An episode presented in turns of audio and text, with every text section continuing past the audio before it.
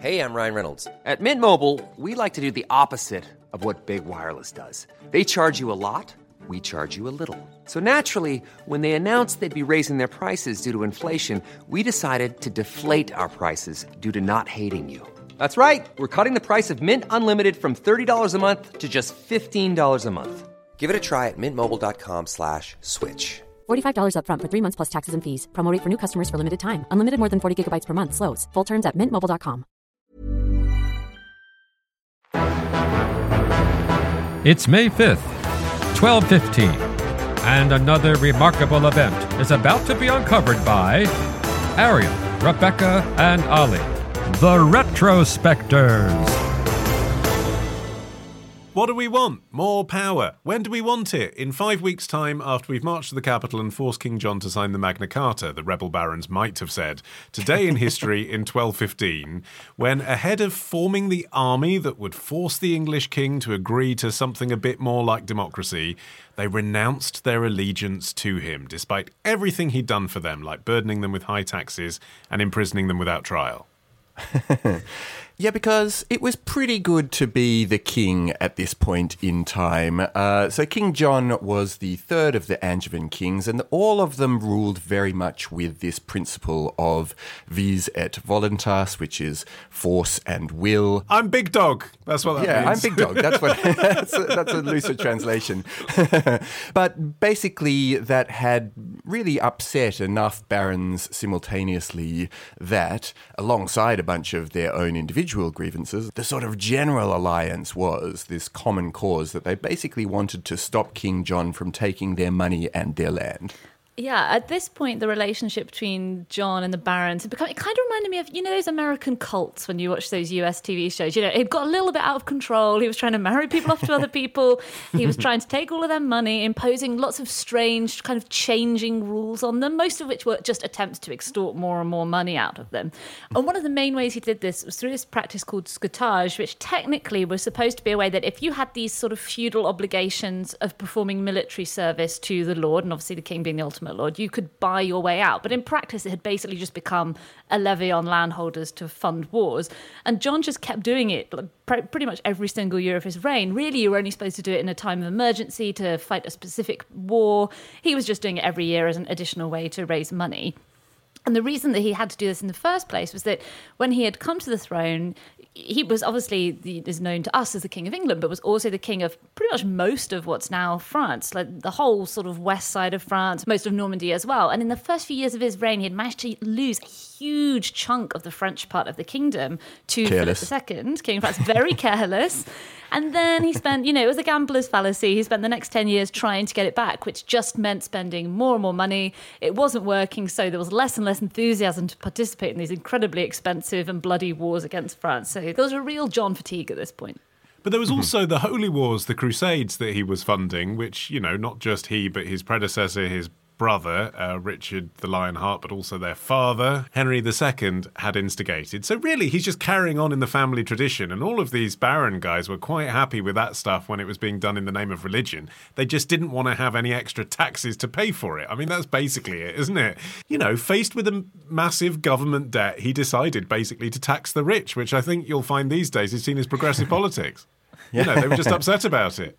Yeah, I mean the other thing was is that John just could not read a room. You know, at this point there was no there was no modern parliament, there was no there weren't really any checks and balances on the power of the king. And the whole system and you know, the harmony of the state relied on the king, who technically had no limitations on his power, listening to and gracefully accepting, you know, guidance from his advisors, from the barons, from the court. And John just wasn't particularly interested in that. He was known for being extremely heavy handed, and he offended not only the English nobles, but also the French nobles in the territories he still controlled in France with his really arbitrary and very taxing demands. He didn't give much credit to the dignity of the office of aristocrat. You know, if you couldn't pay this sudden tax he just announced on you, he had absolutely no hesitation about taking off your stuff, carrying having it carried out of your house in a load of carts, having you locked in prison. He just did not really respect the barons at all. And in return, they obviously had lost patience with John by this point. And the turning point came in the summer of 1214. He lost the Battle of Bouvines in Flanders, at which point he was forced to hand over what remained of the Angevin Empire, the parts of France that England controlled. So at this point, he, he basically lost everything in his French territories. And the barons saw this was a really good moment to decide they were going to cut their own ties with him. Yeah, so in January 1215, King John held a council in London to discuss the reforms and sponsored these talks uh, in Oxford between his agents and the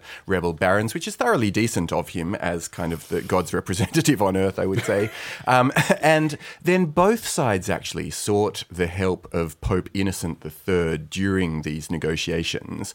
Uh, and the barons initially presented a document called the Unknown Charter of Liberties, because we should note at this point, we're obviously building towards Magna Carta, but there had been a bunch of charters that preceded this uh, historical moment. And this particular one that was presented to uh, King John eventually drew heavily on King Henry I's Charter of Liberties. Basically, King John had a look at it and he uh, was like, I'm just going to try and have a think about what you have proposed. In the background, he was seeking out uh, moral support from the Pope, and that's actually why he was delaying his response. Um, yeah, because by the way, also- getting a response back from the Pope took like two months. you know, that's the thing to bear in mind. You can't just pick up the phone, obviously, in 1215. Yeah, you need to get your fastest horse rider. And so, yeah, so he- he was also simultaneously recruiting mercenaries from France. So he had a plan B. Well, you could see why the rebel barons might think that the Pope would be a great ally to have because he had actually excommunicated John in 1209 after a series of disagreements. But he did manage to win the Pope round sufficiently that when John then offered to put the whole affair before the Pope and have him be the ultimate arbiter, the barons were not very attracted to this prospect. So instead, both sides settled on Stephen Langton, who was the Archbishop of Canterbury, and he sort of took their demands and turned them into a document that he called the Articles of the Barons, because it wouldn't start being called Magna Carta until a few years later. Yeah, I feel like if the Articles of the Barons was one of the founding principles of the United States Declaration of Independence, it would not have the same ring to it as uh, Great Charter in It's Latin. less we the people. Yeah, exactly. they needed some uh, military might, obviously, behind their threats. So you end up with Robert Fitzwalter leading the rebel barons. He called himself Marshal of the Army of God and Holy Church. Which is, I mean, if you're going to self appoint, go grand, I think. Go big or go home. um, and they, I mean, to prove they meant business, they captured London. You know, they, they Yeah. started in Northampton, but they were like, well, this is not sufficient to really grab the king's attention. Let's do London. And that's really uh, what forced King John to, to meet them in Runnymede. and that's where uh, the Archbishop of Canterbury uh, gets involved. And so he presents Magna Carta to King John, and under duress, John does agree to sign it. Well, he doesn't sign, he seals. Important Yes. distinction. At the end of the day, it doesn't matter whether it was his or not because neither side obeyed what was I know, in they it. completely ignored That's it. That's true. Down completely. He may as well have just, you know, signed it with a kiss because within a few months, both sides had completely abandoned the Magna Carta. It's funny, you know, we think of it as being this foundational document, but at the time, it had literally no impact. Okay, so why do we still know the, the name Magna Carta? The reason is because it's the first document in European history, anyway, to put into writing the principle that the king and his government is not above the law.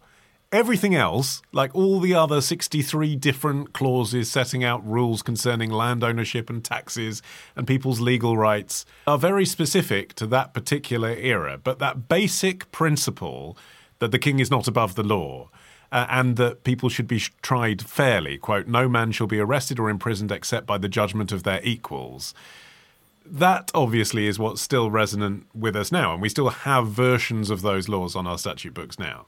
Yeah, there are a few clauses of the Magna Carta that get quoted and get referred to over and over again, but most of them are about, you know, they are very specific grievances. Mm. One of them forbids any member of the Date family from serving as a royal officer. It's obviously somebody's grudge. Oh, I wish Another that one- had lasted.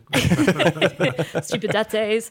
Another one about ordering the removal of fish weirs from rivers. That was to do with impeding river traffic. You know, probably very significant to the person who inserted it in there at the time. And also, some of them not very inspiring when it comes to liberty. One of the clauses is that no one shall be arrested or imprisoned on the appeal of a woman for the death of any person except her husband. wow, that's quite interesting because uh, for women generally it was quite progressive for the time, and we're talking about twelve fifteen. but um, it stipulated that widows were to enter their dowers and inheritance without charge and difficulty.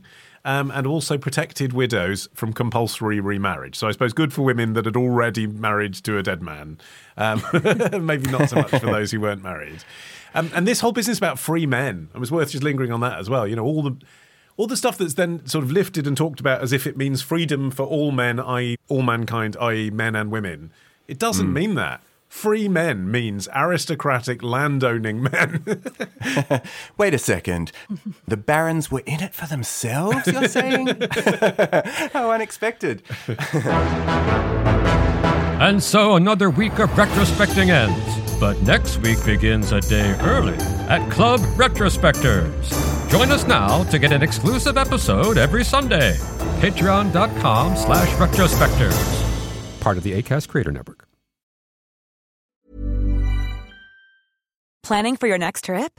Elevate your travel style with Quince. Quince has all the jet setting essentials you'll want for your next getaway, like European linen, premium luggage options, buttery soft Italian leather bags, and so much more. And is all priced at 50 to 80% less than similar brands. Plus, Quince only works with factories that use safe and ethical manufacturing practices. Pack your bags with high-quality essentials you'll be wearing for vacations to come with Quince. Go to quince.com/pack for free shipping and 365-day returns.